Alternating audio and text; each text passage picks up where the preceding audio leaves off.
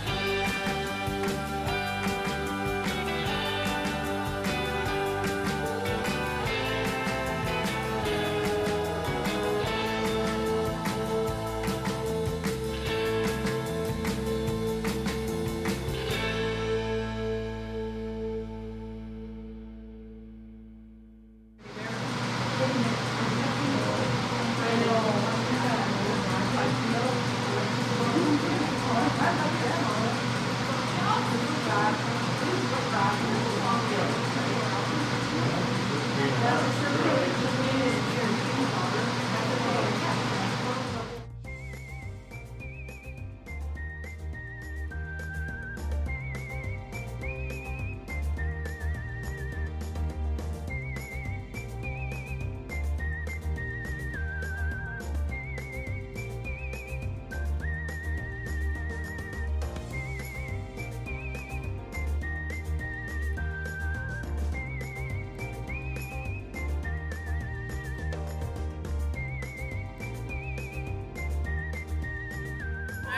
say it and then run because it's what's gonna happen after.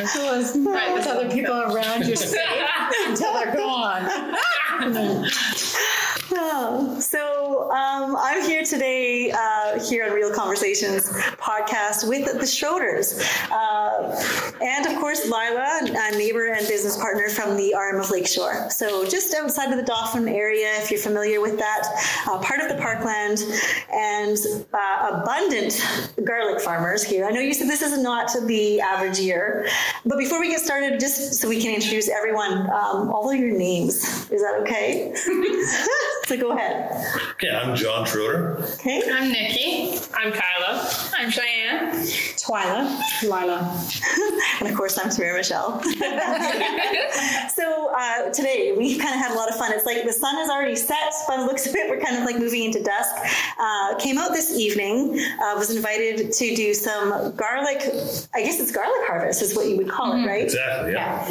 So, I mean, holy man, I've learned a lot. I pulled my shoes off. I was running around barefoot uh, in the farm field. It was like soft and fluffy. We saw frogs. We saw, I found a mouse. There's a mouse. Yeah, he kind of scurried away. Yes, he was a big fat mouse.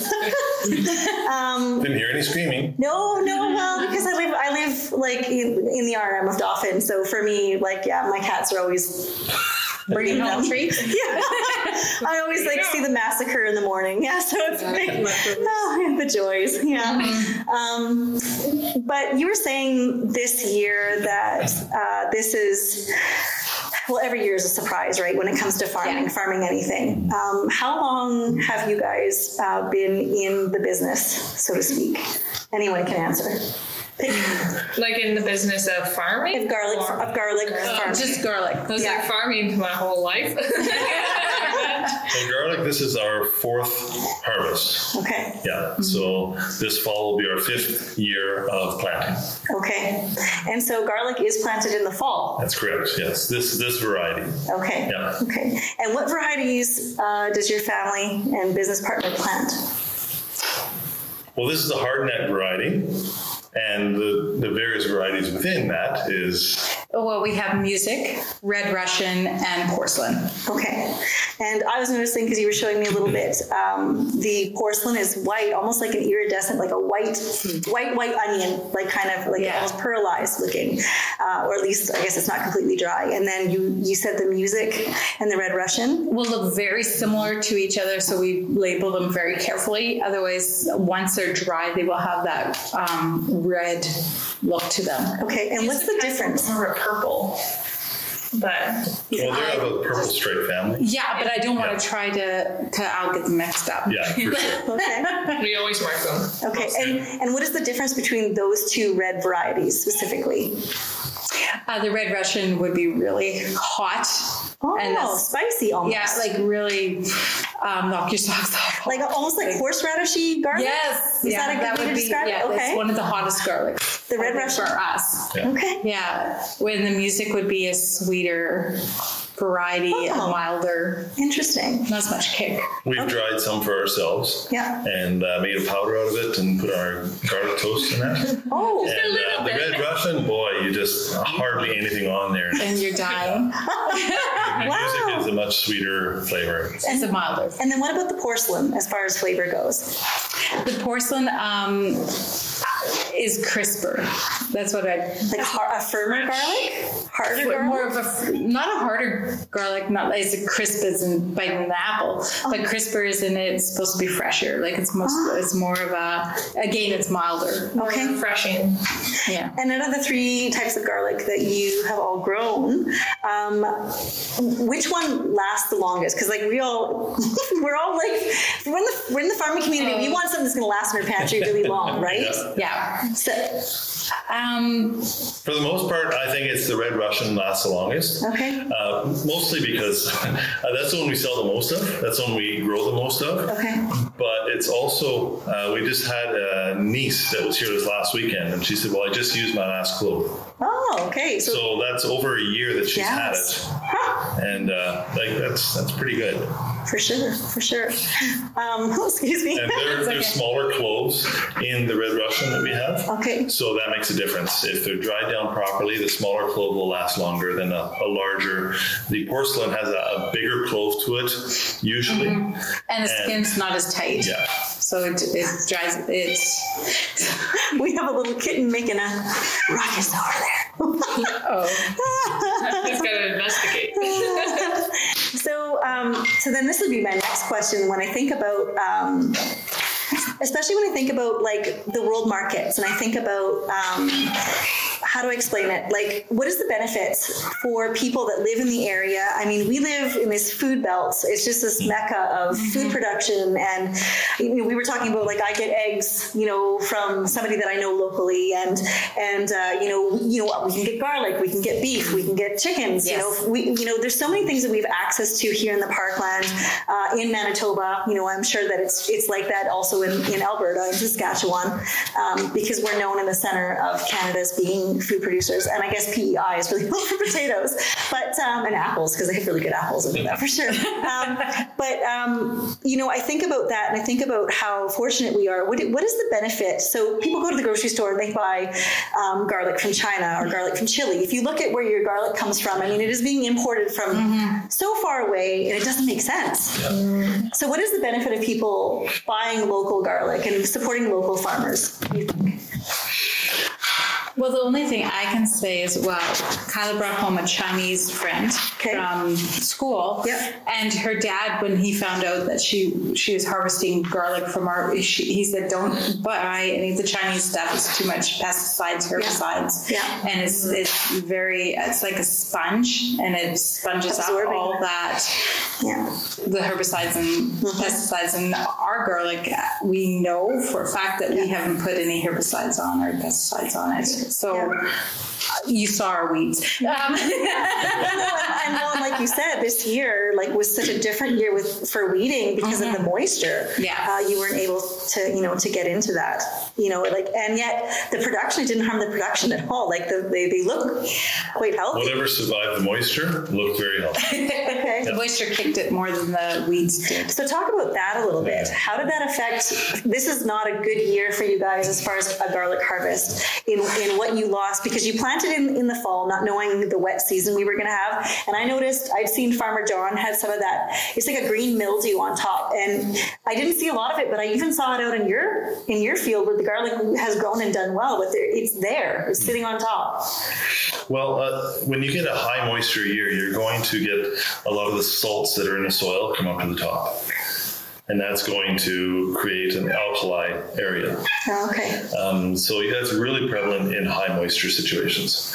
Last year, being so dry, we were able to, um, I guess, manipulate our crop slightly because we watered it. Okay. We have a large tank that we dribble water over it. Pretty much every pass, we figure it's about a quarter inch of rain. So we did that four times last year, and that it yielded so nice. It, it, you were able to um, basically create more. Where More this gar- year, because it fills the bulbs right with moisture, and then you get more like product. yeah. Um, because then you end up with uh, between eight and ten bulbs to make a pound. Okay. Whereas this year is going to be possibly 14 to 16 bulbs per pound. Okay. So it's still per pound, Yeah. but somebody who looks at a small head like this here, they're going to think, oh my goodness, all the peeling just to get down to that little clove. Right, right. But then again, like we said earlier, the benefits of buying local garlic. So yes, Yeah. I know we always want to buy convenience, uh, but having that and the flavor, right? Because you can't you can't beat that when it comes to cooking or flavor or fresh garlic. I mean, I have such fond memories of my Gido, and and he would just be like peeling the garlic and like eating it raw. And be like, "Here, Donya, eat some garlic. It's gonna put some chest or hair on your chest." And I was like, "No, Gido, no, Gido, I don't want hair on my you know? So uh, yeah, I just always get such a kick out of that. Like, and garlic is such a big part of. I think. Uh, well, there's lots of Ukrainians in the area, but I think there's there isn't really any culture that doesn't cook without garlic. Like, I mean, it's such a it's such an important staple in in flavoring our food, right? Oh, for sure. An interesting stat uh, I read somewhere that Korean uh, Koreans are the ones that eat the most garlic. On average, the average Korean will eat 80 pounds That's of what garlic In a lifetime? No. a year. Oh, Yeah. what? Yeah. How does Yeah. one? How does one? That's a lot. Isn't that something? That's like, Wow. Now, put it that way, my brother and sister in law say that they will eat over 30 pounds between the two of them. Okay. Because they put garlic in pretty much Everything. everything. Okay. Can, from canning to, now, um, one or two pounds will do me. Yeah, I was gonna say. I was like, I was like, I think our family we made it through because I bought two pounds from you guys last year, and I think I some of it you know kind of dried up at the end because it was already getting into spring. But we used probably uh, I would say like a pound and a half. We did had very, and I was still using, like you said, the same thing right to the very end. There were some cloves that were really firm, and then the ones you just squish, you're like, oh, these ones Yeah. are done. You know, you can just they're kind of light. They kind of just like dehydrate into like nothing. I'm sure there's still lots of flavor in there, like if you wanted to use it. Possibly, yeah. You know, Yeah. so See, that last year we had some of that uh, because we had so much last year Yeah. that we didn't space it out as well as what we probably should have in the drying process. okay. And uh, some of it, um, I know we had a, a one person say that some of it molded. Oh no, I didn't have any. But I also kept mine in a paper bag uh, uh, uh um, on my. It was just mm-hmm. sitting in a paper bag, the same paper bag that I got it in, and I have like a. It's like a little platter where we put our fruit, and I put the ginger, and I put, you know, sometimes there's like a little bit of bread. It's like a huge platter, and I always have like, I think we have peanut butter and honey. Like we have this weird, like it's like the immediate stuff right on our, our mm-hmm. and that's where the bag of garlic is, right by the stove. So when I needed it, it was always there. I had a garlic um, container, like a pottery one, but it was like yeah. I was always emptying it, so I just started using the paper bag. and I think probably the paper bag because it's porous and dry, Yep. right? Yep. Yeah. Yeah, it keeps the, Absolutely. the humidity out.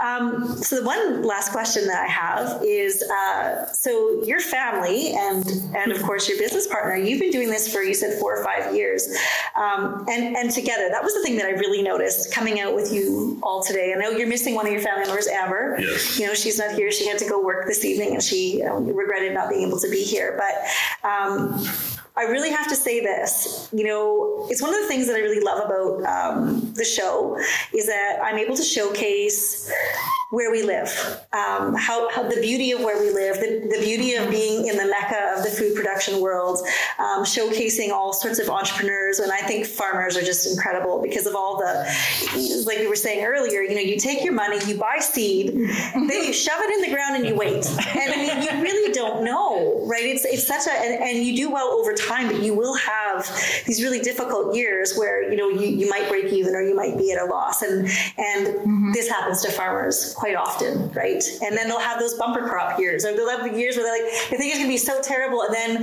as soon as the terrible is over, it's like perfect weather. Yeah. Like, and you have like this long fall, perfect season and, you know, so There's just something about being able to uh, see the product of your work and then seeing it through. And with the seasons change, and when it comes to wintertime, feeling like, all right, we did the best we could with what we had, mm-hmm. and we're satisfied because we did everything we could. Well, and you do you do everything as a family and, and as a group, right? Like you said, it's a lot funner with a group than it is with like two of you, right? Oh, And, yeah. and okay, and what is the what is the least favorite part of garlic farming? Weeding. Hurts the hands. Ah, We're yes. still working on something for that.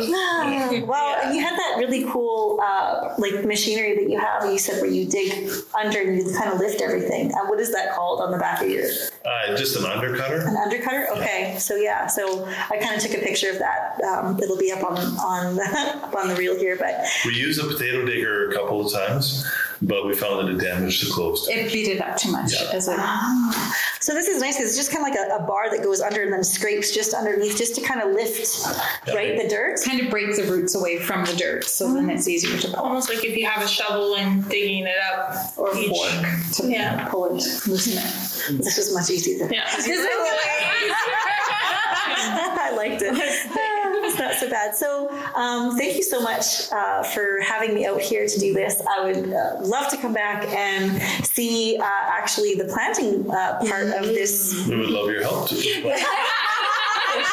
do some. Uh, yes, absolutely. I'm in. Well, I stayed the whole. I know this wasn't. I wasn't even here for the full part of it. We only worked, I think, for 36 minutes, is what I noticed. But you guys were were pulling up garlic and I had the whole thing full, and that was about three hours of work. You said. About, yes. And that's after, and I'm going to say this because y'all work, right?